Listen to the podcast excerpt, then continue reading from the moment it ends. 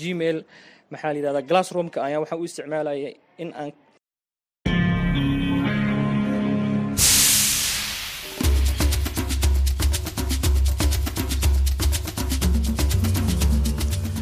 Barabara kabisa, popote ulipo msikilizaji, ni idhaa ya Kiswahili ya Sauti Amerika ikitangaza moja kwa moja kutoka hapa Washington DC. Mimi naitwa BMJ Mridhi na mimi naitwa Kenneth Bwire na kukaribisha msikilizaji kwa matangazo yetu ya jioni leo Alhamisi, Februari 16 mwaka 2023. Tunasikika kupitia redio zetu wa shirika Afrika Mashariki na Kati, ikiwemo pamoja na Redio Free Africa inayosikika kote nchini Tanzania na eneo zima la maziwa makuu na Radio Citizen inayosikika kote nchini Kenya.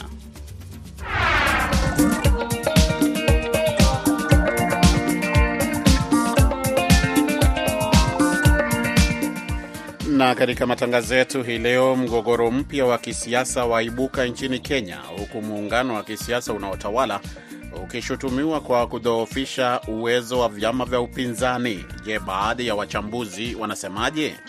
Kuna wale ambao wanachukulia kuwa ni Rais William Ruto ambaye anayumbisha chama cha Jubilii, lakini mi naona hivi kuwa taabu na mawimbi ambayo yanakumba chama cha Jubilii ni kwa sababu ya kutokuwepo na mwelekeo na uongozi dhabiti wa chama hicho. Katika habari nyingine, maandamano yanaendelea nchini Ufaransa kupinga mageuzi katika sheria ya mafao ya uzeeni yatazamiwa kuchukua mwelekeo mpya kuanzia mwezi ujao. Nini kinachosababisha hayo? Kusema kweli, watu wengi sana hapa Ufaransa wanapinga sheria hii, na hili linaweza kuonekana katika vijiji au miji midogo vidogo, kwa sababu kuna miji ambayo karibu asilimia tisini ya watu wako barabarani. Ni kati tu ya yale utakayoyasikia katika matangazo yetu haya ya takriban dakika 30 kutoka hapa Washington, na unaweza pia kuyapata kupitia mtandao wetu www voa swahili.com. Na kabla ya kusikiliza yalojiri kutoka kwa uandishi wetu, kwanza tupate habari za dunia zikisomwa hapa studio na mwenzangu Kenneth Bwire.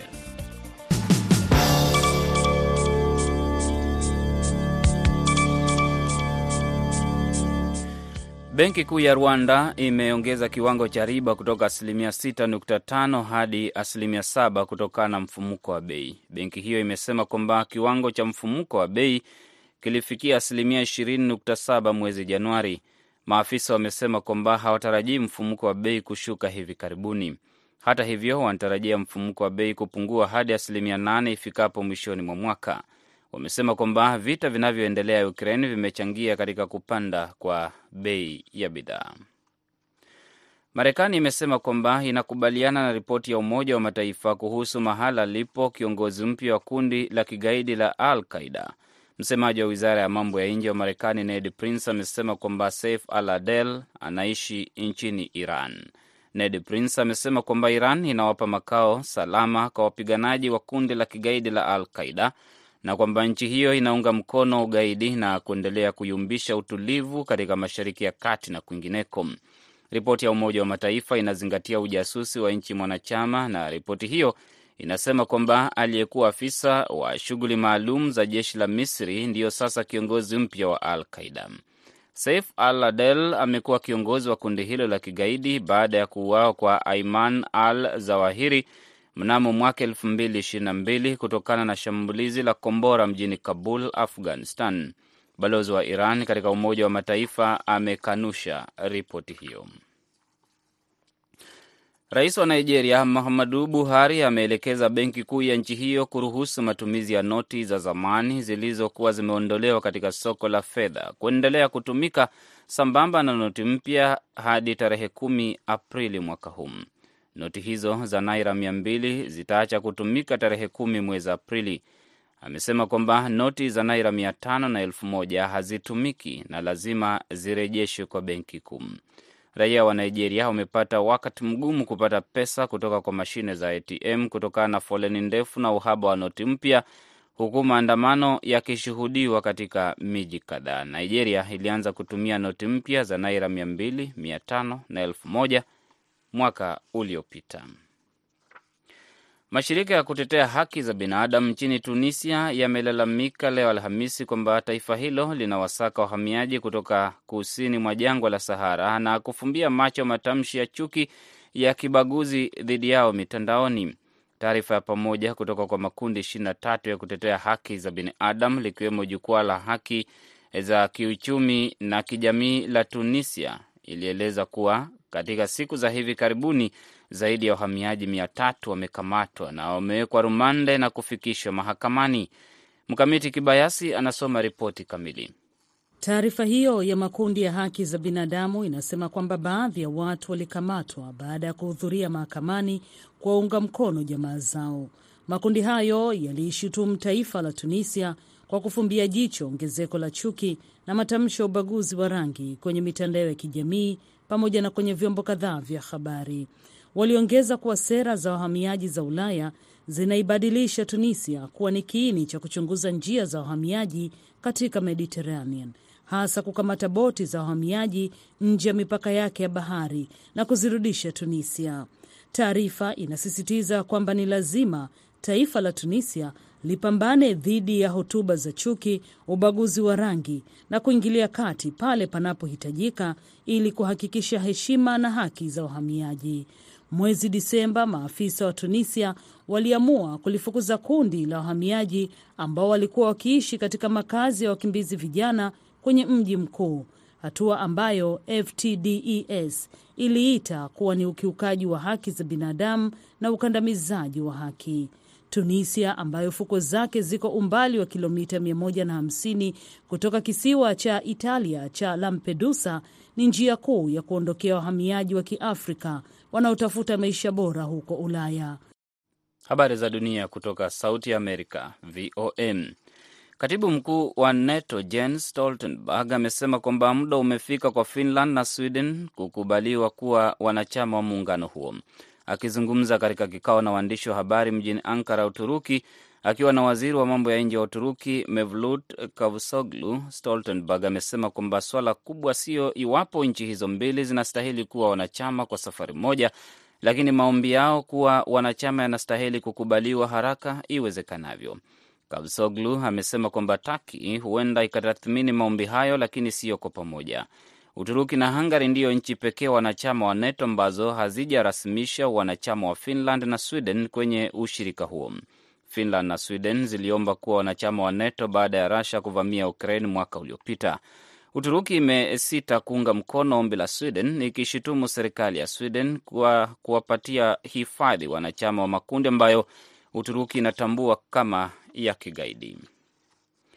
Wanajeshi wa Russia wameshambulia Ukraini kwa makombora leo Alhamisi katika sehemu mbalimbali nchini humo na kuua mtu mmoja. Maafisa wa Ukraine wamesema kwamba wanajeshi wa Ukraine wamepiga na kuangusha makombora kumi na sita kati ya thelathini na sita yaliyorushwa na Russia. Mashambulizi hayo ya Russia yametokea wakati Norway imeidhinisha msaada wa kiasi cha dola bilioni saba kwa Ukraine. Rais wa Ukraine Volodymyr Zelensky amesema kwamba hatua hiyo inaimarisha sana uhusiano kati ya Norway na Ukraine na kwamba Russia haitavuruga umoja wa nchi zinazotambua uhuru wao. Maafisa wa Ukraine wameonya kwamba huenda Russia ikaanzisha mashambulizi mapya wakati inatimia mwaka mmoja tangu ilipovamia Ukraine. Zelensky amesema kwamba ana imani kwamba Ukraine itashinda nguvu jaribio la Russia kutaka kunyakua kimabavu sehemu ya Ukraine. Rasimu ya makubaliano ya Baraza Kuu la Umoja wa Mataifa inayotarajiwa kupigiwa kura wiki ijayo inataka vita vya Ukraine kumalizika mara moja na makubaliano ya amani kupatikana yanayohakikisha kwamba uhuru wa Ukraine, umoja wa mipaka yake vinaheshimiwa. Baraza Kuu la Umoja wa Mataifa linatarajiwa kuidhinisha makubaliano hayo katika kikao kitakachofanyika Februari 23, siku moja kabla ya kutimia mwaka mmoja tangu Russia ilipovamia Ukraine kijeshi. Rasimu hiyo inataka Umoja wa Mataifa na nchi wanachama kuunga mkono juhudi za kidiplomasia ili kupatikana amani. Wanataka Russia kuacha kushambulia mifumo muhimu ya Ukraine na kuondoa wanajeshi wake wote nchini Ukraine. Makubaliano ya Baraza Kuu la Umoja wa Mataifa hayalindwi kisheria, lakini yana nguvu kubwa za kisiasa.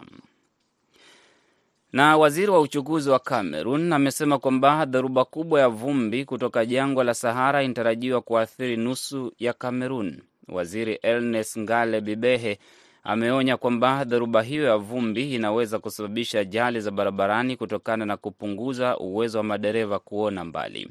Taarifa ya wizara ya waziri huyo imeonya kwamba vumbi hilo linaweza pia kusababisha matatizo ya kupumua. Vumbi kubwa linashuhudiwa kwa sasa katika eneo la kaskazini mwa Kamerun na huenda likaathiri maeneo manne ya nchi hiyo katika siku za hivi karibuni. Tahadhari imetolewa ikiwataka watu kuendesha magari kwa makini na kufunika macho pamoja na pua. Kamerun hushuhudia kiwango kikubwa cha vumbi kutoka jangwa la Sahara kila mwaka, hasa sehemu za kaskazini na kusini.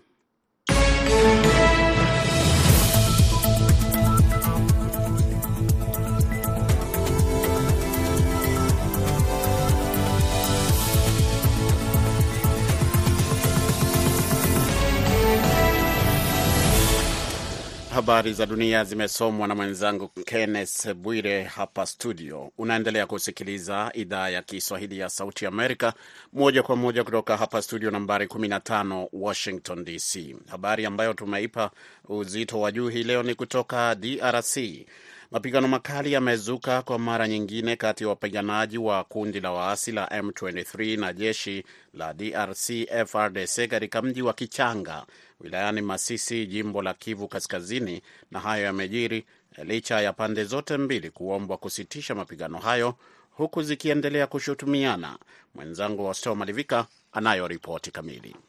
Ambroise ni mmoja wa wakazi wa mji wa Kichanga ambako amejificha mjini kufuatia mlio wa risasi ulioanja tangu asubuhi hadi sasa, jeshi la serikali ya Jamhuri ya Kidemokrasia ya Kongo FARDC likitwangana na waasi wa M23 kwa silaha za rasharasha na zile nzito nzito. Asante baba journaliste.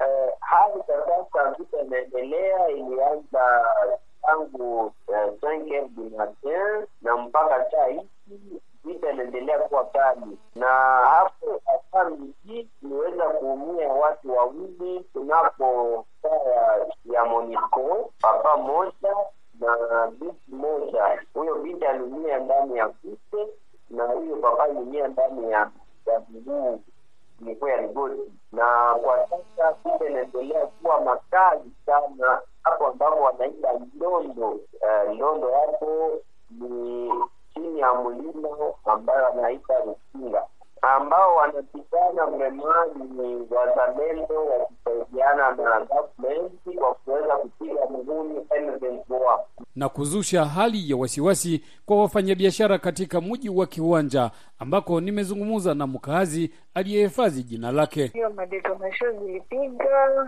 zilianza makatre juste ndio tulisikia kima masafi inalia sana na mabumbe ikabambikabambi ililia zikatrere jisati zere venti komsa ndio tulisikia kama zinapula. Sisi tulikuwa nasikia zilikuwa natokea ng'ambo ya Ngwenda, Kijipiti, Kinyandoni kuli, ndio tulikuwa nasikilia maduta na detonation. Katika tangazo lake M23 ikisema kwamba imesikitishwa kuona serikali imekiuka makubaliano ya Bujumbura ya kuomba pande zote kusimamisha mapigano kwa muda mrefu. M23 imekuwa ikisema utumiaji wa risasi haiwezi kumaliza mzozo mashariki mwa Kongo, bali mazungumzo. Nimezungumza naye Jean Baptiste Twizere kutoka Jomba. Hapana, mazungumzo eh, hatupendi sisi kama Wakongomani, yani na Felix Antoine Tshisekedi Tshilombo hapendi hiyo mazungumzo, kwani eh, ni siku mingi wanazungumza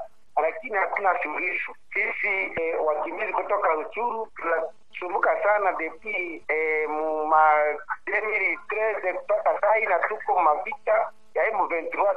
Mazungumzo hatupendi, wapigane jinsi iwezekanavyo, wauni wakimbie wakimbie watoke ya Kongo. Hadi sasa jeshi la serikali ya Jamhuri ya Kidemokrasia ya Kongo halijasema lolote, ila wakazi wakiomba pande zote kuweza kutafuta suluhisho ili waweze kuendesha shughuli zao za uandikishwaji. Hii ni siku chache baada ya viongozi kutoka nchi za Afrika Mashariki kuomba pande zote kusimamisha mapigano. Usere Malivika, Sauti ya Amerika, Goma.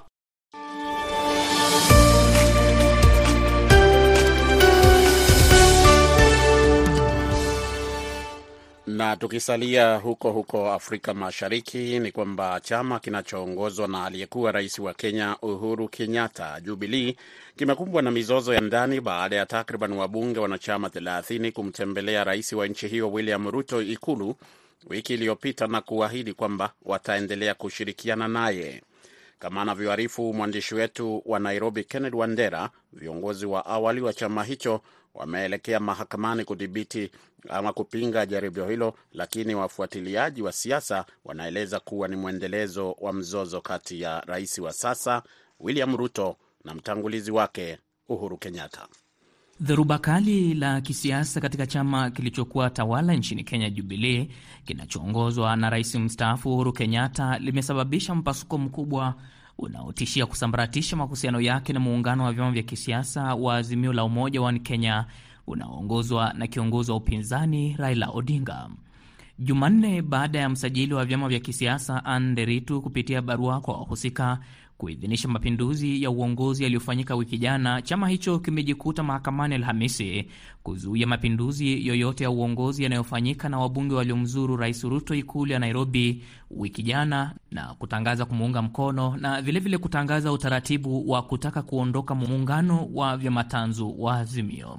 Pango na mikakati ianzishwe na imeanza kuanzia sasa ya sisi kuondoka kwa Azimio. Alhamisi, Odinga aliyeambatana na Kalonzo Musyoka na Martha Karua akizungumza kwenye makao makuu ya chama hicho jijini Nairobi, ameeleza kuwa kuna jitihada za wazi za kuifanya Kenya kuwa utawala wa chama kimoja. Tumeona vitisho ambayo inatoka kwa serikali ya haramu ya Bwana Ruto na vibaraka vyake, wanajaribu kurudisha nchi hii chini ya utawala ya chama kimoja, wanajaribu kuvunja vyama vingine vya kisiasa. Mvurugano wa sasa unamulika mpasuko uliodhihiri ndani ya chama hicho mwaka jana baada ya chama hicho kuelezea nia yake ya kumfurusha Ruto kwa kile viongozi wa chama hicho wakati huo walitaja kuwa ni kuasi sera ya chama tawala pamoja na wanasiasa wengine walioonekana wazi kujihusisha na sera, mienendo na mikakati ya chama kipya cha United Democratic Alliance kilichotangazwa na Ruto kumwezesha kuwania urais na hata kutoa madaraka baada ya kustaafu Kenyatta. Katibu mkuu wa chama hicho Jeremia Kioni ameeleza kuwa nguvu zote za kukisambaratisha chama hicho cha Kenyatta hazitafua dafu na kitaendelea kuhimiza na kunawiri mahusiano yake na muungano wa vyama tanzu vya upinzani chini ya Odinga. Nasema hivi kwa Wakenya wote ambao ni wanajubilii the Jubilee that we belong to, na iko kwa roho zetu. Hiyo Jubilee iko ndani ya Azimio. Wiki iliyopita Kenyatta akiwa na Odinga kwenye mkutano wa kisiasa amesisitiza kuwa ataendelea kumuunga mkono na yungali kwenye muungano wa Azimio unaoongozwa na kiongozi huyo wa Orange Democratic Movement. Mimi nimestaafu, niko retired but I am not tired. Yeah. Mimi munajua ya kwamba party leader wangu ni nani? Eh, namna hiyo, kwa sababu hata kama hatuko siasa active, bado tuko kwa chama ile tulikuwa naye, na bado tunaendelea kuunga hiyo chama mkono, na ni Azimio, si ni kweli? Je, mvurugano ndani ya chama cha Kenyatta unaashiria nini? Javas Bigambo, mfuatiliaji wa siasa za Kenya, anaeleza. Kuna wale ambao wanachukulia kuwa ni Rais William Ruto ambaye anayumbisha chama cha Jubilee lakini mi naona hivi kuwa taabu na mawimbi ambayo yanakumba chama cha Jubilii ni kwa sababu ya kutokuwepo na mwelekeo na uongozi dhabiti wa chama hicho. Chama cha Jubilii kina wabunge 29 katika bunge la kitaifa na watano katika bunge la Senate na kuwa chama cha tatu kwa ukubwa katika bunge la 13 baada ya United Democratic Alliance cha Ruto na Orange Democratic Movement cha Odinga. Kenneth Wandera, Sauti ya Amerika, Nairobi.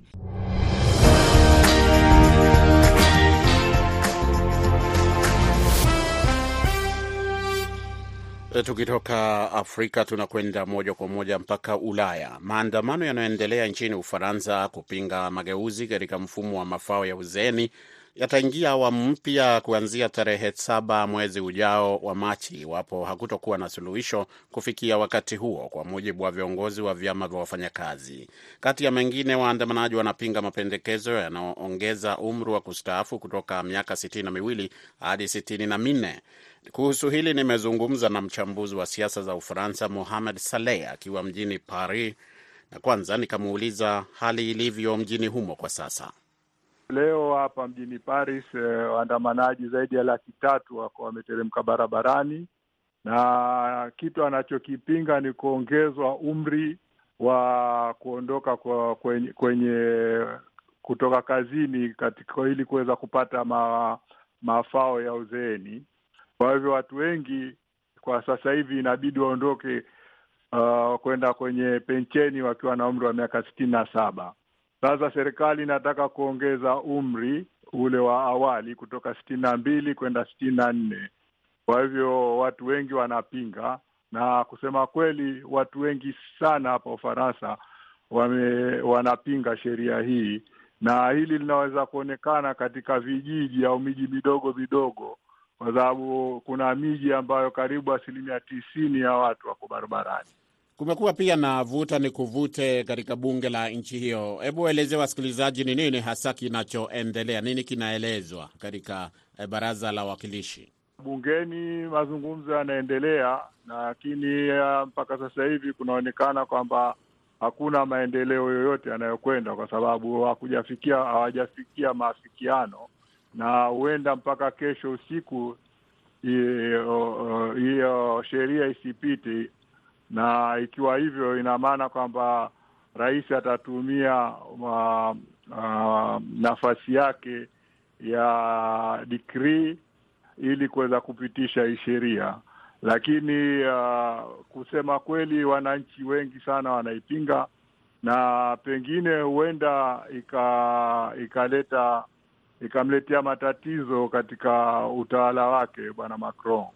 Wanaoandamana wanasema kwamba uh, tarehe saba mwezi ujao, mwezi wa Machi, ndo uh, itakuwa tena maandamano makubwa. Wanasema watafunga kila kitu. Sijui kwa maoni yako, kwa sababu uh, linaonekana ni suala ambalo uh, limekuwa ni gumu sana kulitatua. Uh, unaona, iwapo hawatafikia maafikiano, nini ambacho huenda kikatokea? Jambo moja ambalo linaweza kutokezea, kwa sababu mpaka sasa hivi rais anaonekana amekaa kimya amemwacha waziri mkuu wake kwa mbele kwenye uwanja na kupokea ma, masumbwi. Uh, kwa ikiwa hali kama hiyo itatokezea na, na rais ili kuweza kuji, kujikosha mikono anaweza akalivunja baraza la mawaziri akamfanya waziri mkuu wa sasa Bibi Elizabeth Borne kuwa kama mbuzi wa kafara na yeye kuweza kujikosha mikono na kuchagua waziri mkuu mpya na kuanza upya na labda pengine kuisahau hii hali ya sasa hivi. Ni mchambuzi wa siasa za Ufaransa Mohamed Saleh akizungumza na Sauti Amerika kutoka Paris, Ufaransa.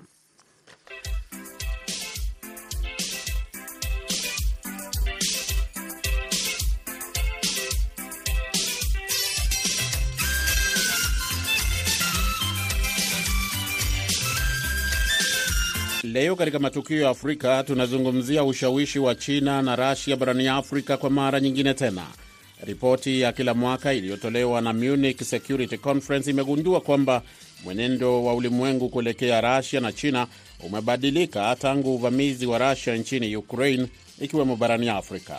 Ripoti hiyo inasema nchi za Afrika kutoridhishwa na magharibi hakujajionyesha kwa azma yake kwa Beijing au Moscow kupata ushawishi zaidi juu ya utaratibu wa kimataifa. Hadija Riami anaisoma ripoti ya mwandishi wa VOA Mohamed Yusuf akiwa Nairobi. Ripoti ya kurasa 176 iliyotolewa na Munich Conference, taasisi huru inayolenga masuala ya kimataifa ya usalama, imegundua kwamba Afrika haina hamu ya kuunga mkono utaratibu wa ulimwengu unaoongozwa na China na Russia. Kwa mujibu wa ripoti hiyo, mwenendo wa nchi za Kiafrika kwa Russia na China unabadilika ikiwa ni matokeo ya uvamizi wa Moscow kwa jirani yake Ukraine. Wakosoaji wamezishutumu serikali za Afrika kwa kushindwa kuzungumza dhidi ya uvamizi wa Russia na kukataa kulitenga taifa hilo kiuchumi na kidiplomasia. Katika kura iliyopiga wakati wa mkutano mkuu wa Umoja wa Mataifa Machi mwaka jana, nchi 38 za Kiafrika zililani vita vya Russia kwa Ukraine wakati nchi 16 hazikupiga kura.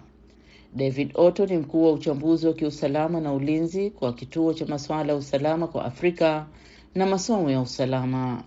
Anasema tabia ya nchi za Kiafrika katika mfumo wa kimataifa unaochanganya watu wengi.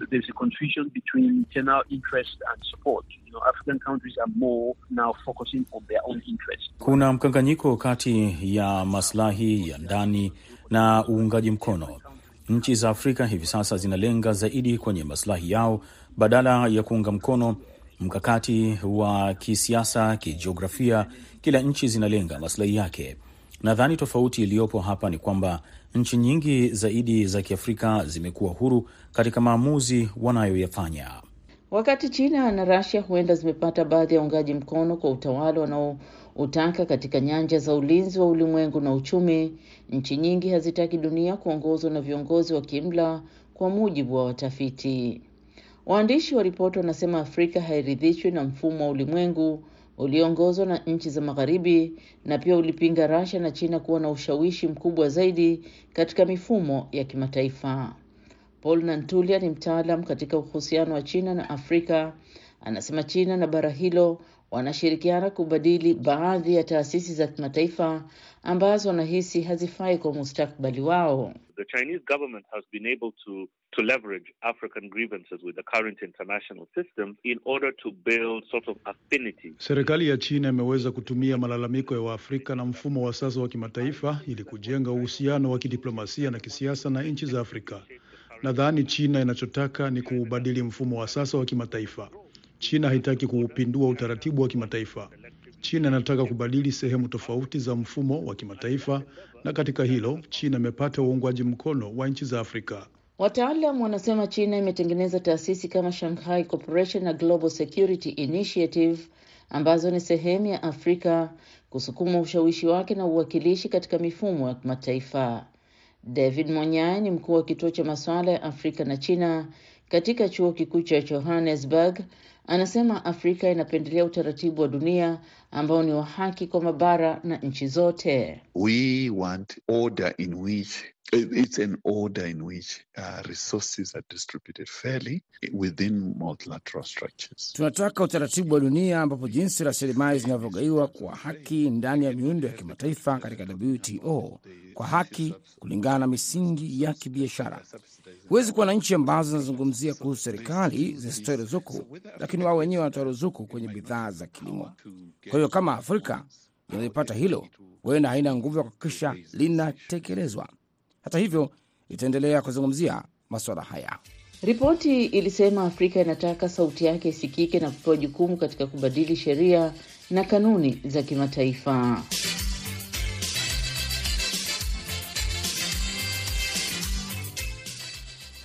Shukran sana Hadija Riami kwa ripoti hiyo. Muktasari wa habari unafuata na mwenzangu Kennes Bwire.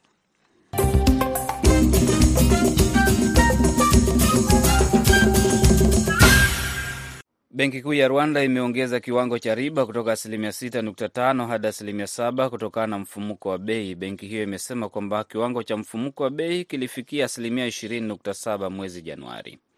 Marekani imesema kwamba inakubaliana na ripoti ya Umoja wa Mataifa kuhusu mahala alipo kiongozi mpya wa kundi la kigaidi la Al Qaida. Msemaji wa wizara ya mambo ya nje ya Marekani Ned Prince amesema Saif Al Adel anaishi nchini Iran. Rais wa Nigeria Muhammadu Buhari ameelekeza benki kuu ya nchi hiyo kuruhusu matumizi ya noti za zamani zilizokuwa zimeondolewa katika soko la fedha kuendelea kutumika sambamba na noti mpya hadi tarehe kumi mwezi Aprili mwaka huu. Katibu mkuu wa NATO Jens Stoltenberg amesema kwamba muda umefika kwa Finland na Sweden kukubaliwa kuwa wanachama wa muungano huo. Akizungumza katika kikao na waandishi wa habari mjini Ankara, Uturuki, akiwa na waziri wa mambo ya nje wa Uturuki, Stoltenberg amesema kwamba suala kubwa sio iwapo nchi hizo mbili zinastahili kuwa wanachama kwa safari moja, lakini maombi yao kuwa wanachama yanastahili kukubaliwa haraka iwezekanavyo.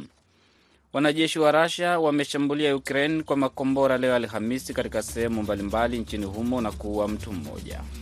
Na kwa hayo kuhusu mashambulizi ya hivi karibuni kule Ukraine, ndio tunafika mwisho wa matangazo yetu jioni ya leo kutoka hapa Washington.